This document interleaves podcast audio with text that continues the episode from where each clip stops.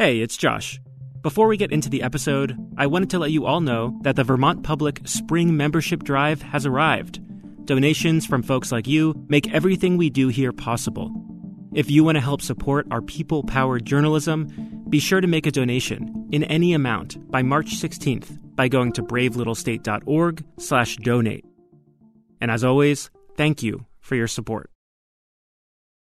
I'm recording myself. Are you rolling on your end? Okay, my t- microphone is on. Okay, so here we go. Howard, you met our question asker this month. Tell us about her. So Julie Saint Marie lives way up in Troy, Vermont. It's about as far north in Vermont as you can get. Howard Weiss-Tisman worked on this episode with me. And Julie is a preschool teacher. She teaches uh, three- and four-year-olds. So I drove up to Troy on a weekday, and uh, we had to schedule it after school since she's a teacher. Um, her husband was out walking the dog. Hi, Greg. How are you? Um, I think the dog is known as a barker, so they were trying to keep the dog a little bit away from the microphones. And uh, hello, I'm Howard from V P R. Hi, I'm Julie. Good to meet you. Nice to meet you. Come on in. We came in, and I asked her, first of all, to kind of show me what her recycling scene was. Come right this way. And we went out. So it's a pretty simple system. Into her garage and saw how she sorted everything. Cardboard. Shove it in with more cardboard. And then we sat down in her kitchen and had a had a nice talk about recycling. Why was Julie curious about recycling in the first place? Well, Julie told me that she's been recycling for a very long time. Pretty much my whole adult life. She teaches it in her classroom, and every couple of years she takes a field trip to the Coventry landfill, which is where most of Vermont's garbage ends up. The amount of trash, it, it, it's, it's overwhelming, and I think that more people should go and visit the facility and at least do their part that they can do at home to keep stuff out of that landfill. Sounds like she leads the recycling at her um, in her house. Her, her kids and her husband, um, I think, go along with her. She seems uh, passionate about it, shall we say. I mean, I will dig around in the trash and take out containers that they just throw away because they don't want to have to either wash them out or dump out the little bit of liquid that's left in them. Um, yes, I'm I'm probably a little on the fanatical side. Howard, this is probably a good time to point out that Julie is actually the mom of our colleague, Anna Saint Marie, who's V P R's marketing and engagement coordinator. We didn't realize this until after we put Julie's question in a public voting round. Um, but it did win, and Anna confirmed to us that her mom takes recycling, quote, way too seriously. She does take it very seriously, but she's also kind of concerned because she's been paying attention to a lot of the news reports. This comes after China stopped accepting the bulk of American recycling last year. China stopped taking the recycling from the United States. They called their decision National Sword, and it freaked people out in the U S. And that caused um, a backlog. Towns are struggling to deal with piles of plastic, paper, scrap metal, and other materials. Some people are saying that some of the recycling has ended up in the ocean and even ending up in landfills. Imagine my shock when I read, both in my local paper and The Guardian, that half of Philadelphia's recyclables are now being burned in an incinerator. So Julie was wondering um, what's happening here in Vermont. And I just want to believe that what we are trying to at least recycle does have a purpose or a use or a place that it can go. And it sounds like the other part of Julie's curiosity is a relatively new law in Vermont as well that essentially mandates recycling. Right. Vermont passed the strictest recycling law in the country back in two thousand twelve. This bill is long overdue. This is a mandate that I can't believe wasn't brought up years ago. All those in favor signify by saying aye. Aye. All those opposed, nay. The ayes appear to have it. The ayes do have a new order, third reading. The law kind of rolled out year by year, so at this point, It's illegal to throw our recycling into the landfill now. Of course, people break speeding laws all the time. People break cell phone laws all the time. So there's that question of who is complying with the law and um, is it really helping? I'm really curious to know if over the past five years since the law has come about, if they've seen a decrease in the amount of garbage going into the landfill. So this is an interesting contrast because on the one hand, Julie is wondering if Vermont's universal recycling law is prompting more people to actually recycle. But on the other, there's this larger question of like, is there even somewhere for all of America's recycling to go? Right. And so this was a really fun story to report. And we found out that it's just gotten very complicated where this stuff does end up.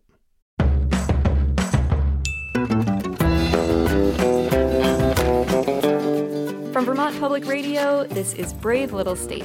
I'm Angela Evansy. This show is powered by you and your curiosity.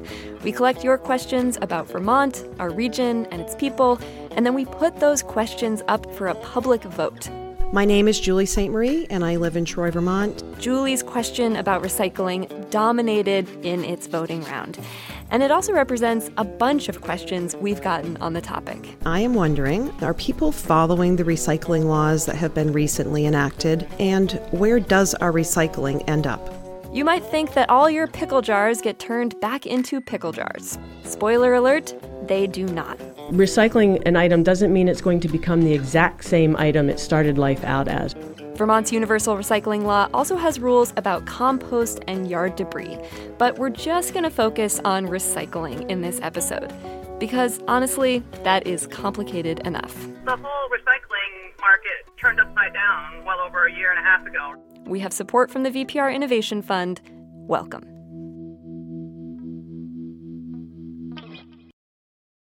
Thanks to VITA for their support of Brave Little State.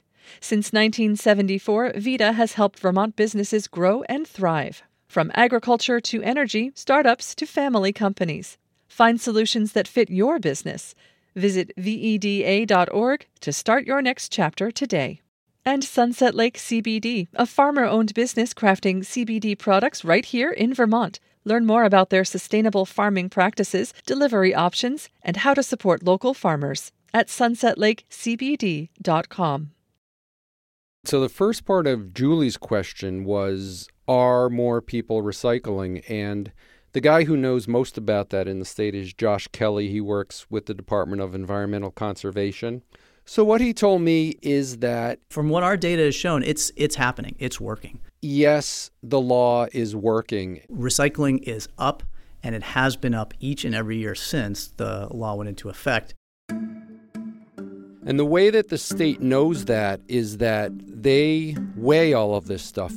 They weigh the trucks when they're dropping off the recyclable materials, and the state runs all these numbers. And we take that data from each facility, aggregate it, and then look at how the state's doing. Now, also on top of that, every five years, Vermont does what's called a waste composition study.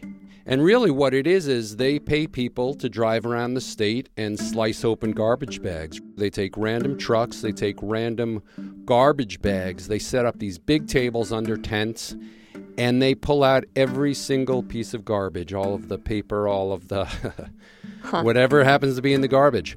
And that's where they get um, the most accurate reading of how Vermont's doing. Josh told me they did that um, just last year. And according to the latest study, we're recycling seventy-two percent of the materials we could. And Josh says that's pretty good nationwide. So does this mean that there's also less material going to Vermont's landfill? No, that's something that the data is showing as well. Actually, the amount of material going into the landfill last year increased. Hmm. Um, Josh and the department, they don't really know why. They think it could be the good economy. People are consuming more. Um, but we did put more in the landfill last year, which is not a great thing. This law was supposed to cut down on that. And so for people who aren't recycling, like, does the state write you a ticket if they find it out? How does that part of it work? How are they trying to enforce the law? Right. Well, I asked Josh about that. He said, to my knowledge, there's been no penalties for a recycling violation um, by a resident or a business uh, disposing of recyclables. He says that there have been some calls into the Department of Environmental Conservation. There was about fifty of those complaints in the first couple of years after uh, two thousand fifteen, when haulers were required to offer recycling collection. Um, virtually all of those were voluntarily resolved.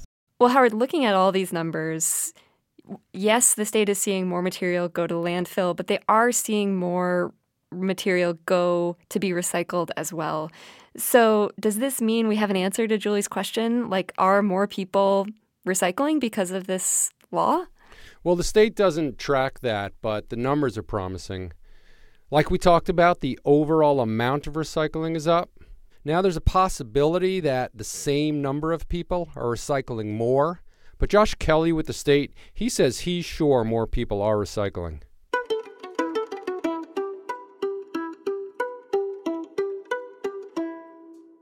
All right, well, let's move on now to the second part of Julie's question about where all this stuff ends up once it is recycled. Um, before we get into that, though, we need to talk about the economy and money. So you talked to sort of an expert on this, Howard. Right. I went to uh, visit Natalie Starr. My name is Natalie Starr, and I work with D S M Environmental. Natalie and her partner, they work in Windsor. They've got this funky little office up on the second floor of a building, and they've done work all over the world and all across the country. We're resource economists. We focus on the cost of, of managing waste and recycling and organics. Now, when China was taking paper and plastic from the U S, a lot of people were making money on this stuff. In Vermont, haulers were even being paid pretty good money for their truckloads, and now they have to pay to get rid of it. Hmm. And that probably means that you are paying more now, too, to have your recycling picked up. Natalie said since China stopped taking stuff from the U S, people have been scrambling in Vermont and across the country to come up with cost-effective ways of reusing this stuff. And so the second part of the question about where Vermont's recycling ends up, it really comes down to finding the best deals. Because really, when you recycle your kombucha bottle, the cost of that bottle, of the environmental impact, it's not included in the price you paid. Recycling has a cost, and the question becomes who pays and at what point. Are we paying after the fact, when the truck has to come to our curb, and uh, are we going to pay up front when we buy that product? And Natalie's someone we're going to hear from later, because, Howard, when you and I were reporting this episode, the issue of who pays and how much kept coming up with basically everyone we talked to. Right, right. Now, to answer part two of Julie's question about where Vermont's recycling ends up, we need to say this is not a one-size-fits-all answer. Right. There, there are a lot of different ways this happens across Vermont. There's single-stream recycling, and you can do that from the curbside or take it somewhere where you drop it off. And there are even some places in Vermont where people are still sorting their stuff. And the first stop for a lot of our recycling are these things called solid waste districts. There are sixteen of them in the state. There are even some towns that have approval to do their own special plan. Now, some of these solid waste districts, they kind of do their own thing. They take all your recycling and they, from there, sell it into the into the market. This is actually what the solid waste district in Julie's community does, the Northeast Kingdom Waste District. Right.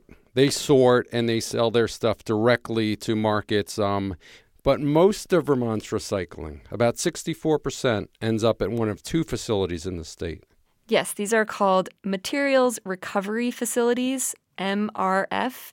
People in the industry call them M R Fs. They say M R F like Smurf.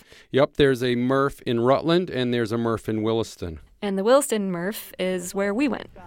We went for a little tour. All right, so things are a little cramped and a little out of order here. We're going to poke our nose in a couple places to show you what's going on. So we got a tour from Michelle Morris. She's the Director of Outreach and Communication for the Chittenden Solid Waste District, which owns this M R F. We walked across the scale where trucks get weighed when they come in with the recycling. Right, that's the first stop. So the trucks are weighed when they come in, and they're full of your recyclables. And Jeff here, say hi, Jeff. Hi, Jeff. So Jeff can see what we weigh right here. Oh, that's Jeff in the speaker. Don't worry. Yeah, he's he's in the speaker. Uh, and then we went up to a big viewing platform. We saw this huge sort of warehouse space where the trucks dump all the material out. It's called the tip floor. So this is where all the material comes. It's dumped on the floor, pushed up against the wall. And then it goes through an area where there are people who pull out the first round of contamination, right? So stuff that can't be recycled. It's a big, big building with conveyor belts and hoppers and contraptions that sort the material. How many people work here? About thirty-five, and most of them are sorters. Yeah, so paper gets sorted out, uh, and then... Now we're going to walk by the sorters that are uh, pulling off different kinds of containers.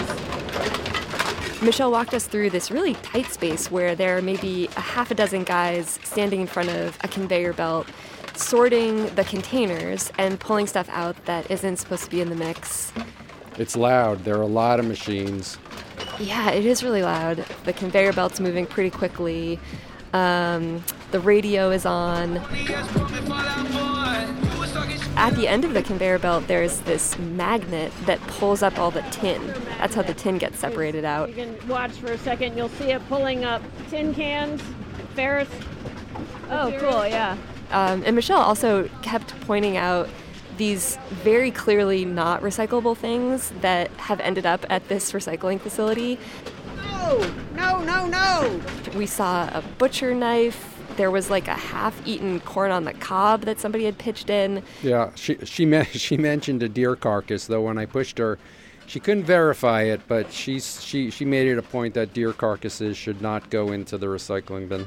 Yeah, uh, P S A.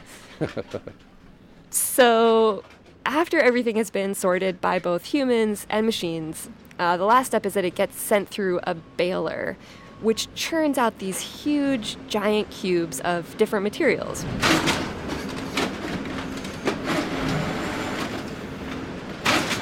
So they end up with these big bales of paper, these big bales of plastic and cardboard, and that's what has value.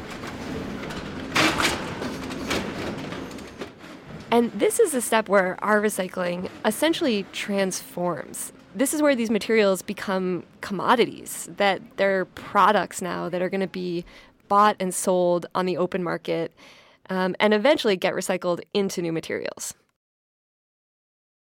And so after the M R F, from there, where does the recycling go? Where do these commodities go? That that was one of Julie's questions, right? Yeah, exactly. So the recycling ends up to, we would call these end sites or mills. They end up at other facilities that take that material and make it into something new. The woman who can help answer that question is named Susan Millett. I'm the Director of Business Development for Casella Recycling. And what that means is I work with a group of um, folks that sell all of the material that comes out of the material recovery facilities to end markets.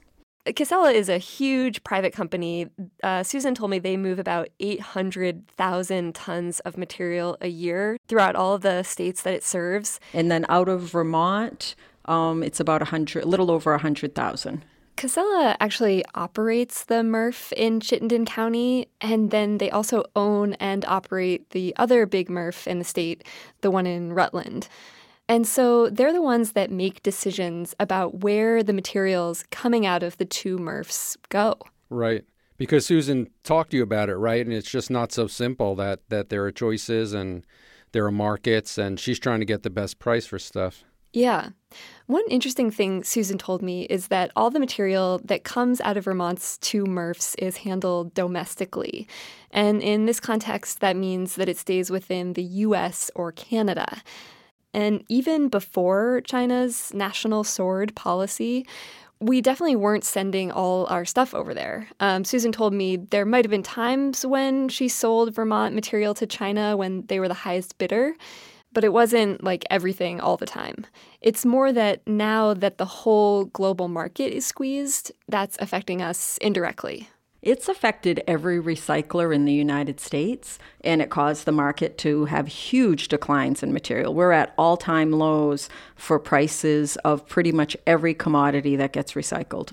Right, and that's the way I understand it, too, because whatever companies Susan is selling Vermont stuff to, they now have all of this other stuff from all over the country that's backed up because of the China decision. Exactly. But in any case, Susan basically talked me through where a lot of these different materials end up once they leave the two M R Fs in Vermont. Um, so the first thing we talked about was fiber. And there are two kinds of fiber. One is cardboard. The cardboard is sold to mills in New York as well as Canada. And it essentially gets made back into cardboard. New boxes. They may make the medium, which is the liner in between, the squiggly part in between um, a box. That one's easy. Yep. uh, our mixed paper goes to actually West Virginia. What do they make there? So that's actually interesting because the facility in West Virginia is a paper mill that a Chinese company has purchased. So it's a Chinese-operated mill that turns the mixed paper back into pulp. And they'll either make new material out of that or, um, in some cases, they're actually shipping that pulp back to China.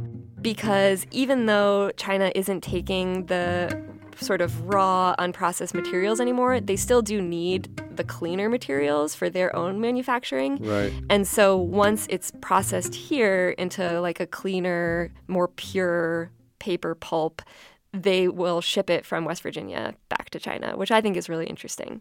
Right. Hard to believe. Yeah. Um, so that's fibers. Uh, we talked about aluminum. Aluminum goes to Alabama, and that is made into sheets or ingots and made typically into new cans of um, soda or beer cans, but also used in a variety of other products. Then we talked about tin, which is separate from aluminum. Cat food cans or a soup can. Right, that's what the magnets pick up. Yep. Um, so that gets sold to a facility in Canada. They'll melt it down and make it into new metal parts, typically for cars or any kind of electronics, a, a variety of uses. And the other thing I should say here is that Susan was happy to tell me where these materials go and what happens to them. But because Casella is a privately held company, she didn't tell me the names of these companies that they sell to, uh, basically because she wants to protect Casella's proprietary interests. Um, so that's why all this is a little vague. Sure. The last thing we talked about was plastic. It's a bit more complicated because there are so many kinds of plastic, right? You see the number one, the number two on your different containers. Um, so very quickly here. Okay, sure. Number one, plastic. It's kind of your regular water bottle. It's called P E T. Polyethylene. And that goes kind of all over the place in the U S and Canada. Depending on what the price is and logistics. And gets turned into a lot of things. Now, is that the stuff that's made into clothing and... Uh... Yeah, clothing, like fleece, new carpeting. And um, obviously lots of new bottles made out of P E T. Number two, plastic is H D P E. High-density polyethylene. It's like milk jugs and shampoo bottles. Yes, exactly. And that goes to either Alabama or Pennsylvania.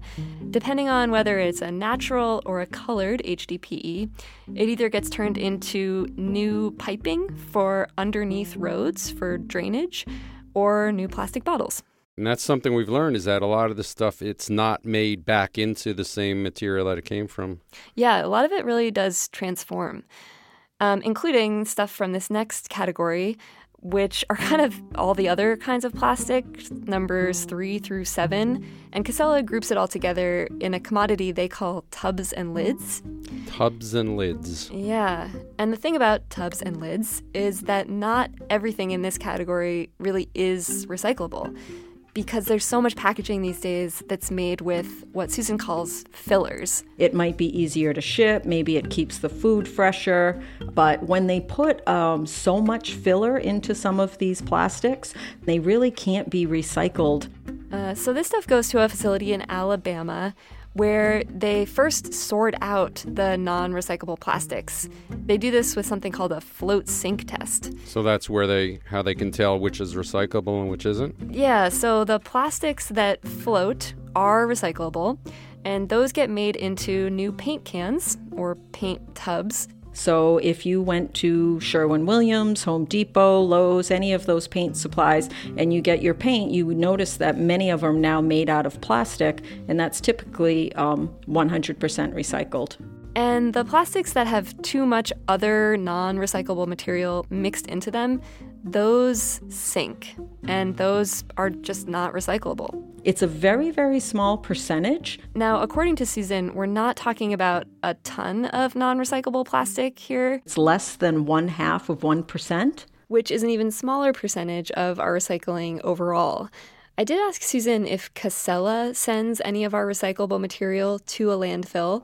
She says they don't. We do not send anything to a landfill. But in this case, the Alabama facility does pitch the plastics that sink. Now, we couldn't travel to all the other facilities Susan told us about to confirm that they aren't dumping or burning material. But according to Susan, most of the stuff from Vermont's two M R Fs is being made into something new.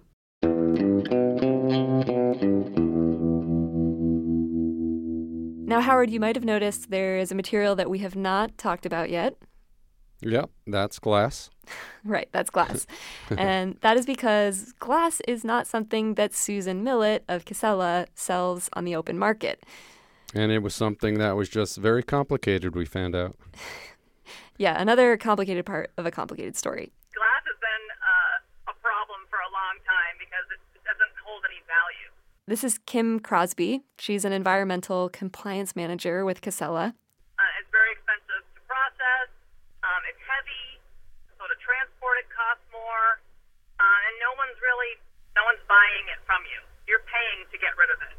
Now, we're not talking about glass beer bottles here that you might redeem. That's a totally separate story. But when you're talking about, you know, your salsa jar, your pickle jar, when you send that stuff to the recycling facility, it does not get turned back into glass.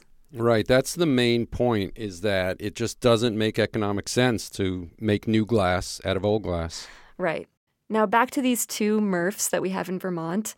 Casella owns and operates the M R F in Rutland, and Kim Crosby says the glass from that facility gets cleaned and broken up into something called cullet. And we transport it up to Canada to a facility called two M that is making a fiberglass product. So it goes from glass to fiberglass. Now, for the M R F in Williston, Casella operates that one too, but it's owned by the Chittenden Solid Waste District, or C S W D. And C S W D is responsible for dealing with the glass there. This is what the glass looks like when it comes out of the M R F. It's already been through several stages of cleanup. We're back on our tour of the Williston M R F. Our guide, Michelle Morris, shows us the many steps glass goes through to get cleaned and crushed. She says, like Rutland, the district does sometimes send glass to two M in Canada. But we're paying like twenty-five dollars a ton to send material to two M. Glass is heavy. So uh, we prefer to keep it close to home and, and see if we can find local processing options. One local option the district has found is nearby in Colchester.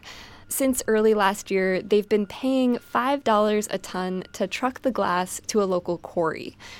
Jen Holliday, also of C S W D, explains. And then they use it in, in mi- a mixture that they use for road projects and, and other projects. Road projects in Vermont. It's mixed in at a five percent concentration into the quarry stone. Wow, so they're using the glass in the road, huh? Yeah, at a sort of small ratio, at this five percent ratio. Now, C S W D has been in the news lately for how it used to handle glass. Long story short, there were allegations that the district was dumping crushed glass on one of its properties rather than recycling it. C S W D has maintained that they were using the glass to stabilize a bank and control erosion, which are approved uses. And so they're in the process of appealing this opinion. V P R has been reporting on this story separately. We've got some links up at our website, but we wanted to mention it here for two reasons. One, folks in the recycling world are very aware that you, the listener, you need to have faith in the system. You need to feel confident that when you take the time to recycle this or that bottle or can, it's going to have a happy next life. And so any suggestion that this isn't happening, whether it's a local story or like a global market story, that can rattle your faith. So here's Josh Kelly from the state. I think we need to restore confidence in the recycling system. And it's hard to do that when people hear that recycling markets are really um, troubled, and they are. But that doesn't mean that there is not manufacturers and industry that are depending on these materials. The second reason we want to mention this is that this one controversy about glass from one Vermont facility underscores just how hard it is to deal with recyclable materials when there's no good market for them. Even the quarry where C S W D now sends its crushed glass, it's called F W Whitcomb Construction, this quarry says it's only using some of that material in its road projects. The rest of it just gets piled up at the quarry. It's piling up because we necessarily didn't have the market structure here in the United States. That is Natalie Starr, the economist we met earlier. And here's the thing. Natalie says it's cheaper right now to make new glass and new plastic than it is to recycle. So if we want to keep all this stuff out of the landfill, we're going to have to come up with new ways to reuse the materials. That's going to take a long road and a real change in policy and a lot of investment to create that kind of infrastructure for our commodities.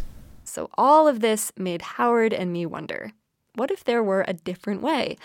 And it turns out an entrepreneur named Rob Conboy thinks there is. Glass really was meant to stay here. You don't want to ship heavy glass to then be recycled elsewhere. Um, and we believe we have the solution. So Rob Conboy is a business guy, and he's worked at some pretty well-known companies through the years. I relocated here about twenty years ago to work for Burton Snowboards, and went from Burton to Seventh Generation, uh, got the first green M B A from U V M, um, and has been doing. I've been doing renewable startups about ever since. And while he was doing that sustainability work, Rob heard about this product that was made out of recycled glass. It was a rigid foam board used for insulation. They've been making it in Europe for about twenty years. And he was excited because the options for insulation, even if you're putting up a so-called green building, are conventionally made out of petroleum and a bunch of nasty chemicals. But this new stuff is just recycled glass. It's flame retardant, no chemicals, and it's just about the same price as the petroleum-based insulation. And so now Rob has started a company, and he wants to make this foam glass insulation right here in Vermont. He calls it Glavel. It does start with glass from Chittenden County. So I go to visit him in Burlington, and on his desk he's got these jars of crushed glass. And they look just like the processed glass that we saw at the M R F in Williston. He tells me how he'd turn it into foam glass insulation. Taking the glass, grinding it into a fine powder, you run that fine powder through a kiln, which... Rob says he's got most of his financing in place, and he's got a location picked out in Saint Albans. He says he could be up and running next year, using most of the recycled glass from the Williston M R F to make this foam board. Now, Rob Conboy isn't the only one in the business of local recycling. In fact, there are a couple facilities in Vermont that are already processing recyclables. And our economist, Natalie Starr, says we're going to need innovation and investment in order to recycle even more here at home. It could be good in the long run, but it's not going to be without a lot of hiccups and uh, a lot of pain and some costs now as we develop domestic markets. All of which is to say that the answer to the second part of Julie's question about where Vermont's recycling ends up, it's kind of a moving target right now. And Susan Millett of Casella thinks that's a good thing. There are definitely lots of folks out there that have some fantastic ideas, and they will stick. A few years from now, it's just going to look different. We'll still be recycling, it's just going to look different. And I, I find that exciting. Thanks so much for listening to the show this month. Howard Weiss-Tisman reported this episode with me. We've got cool videos of the Chittenden M R F and three things that you can do to improve the recycling situation up at our website, brave little state dot org. While you're there, you can also submit a question of your own and vote on the one you want us to tackle next. Brave Little State is a production of Vermont Public Radio. We have support from the V P R Innovation Fund.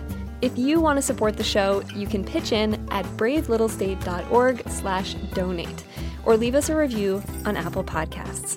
Our editor is Lynn McRae, and our theme music is by Ty Gibbons. Other music in this episode by Blue Dot Sessions. We have digital support from Elodie Reed and engineering support from Chris Albertine.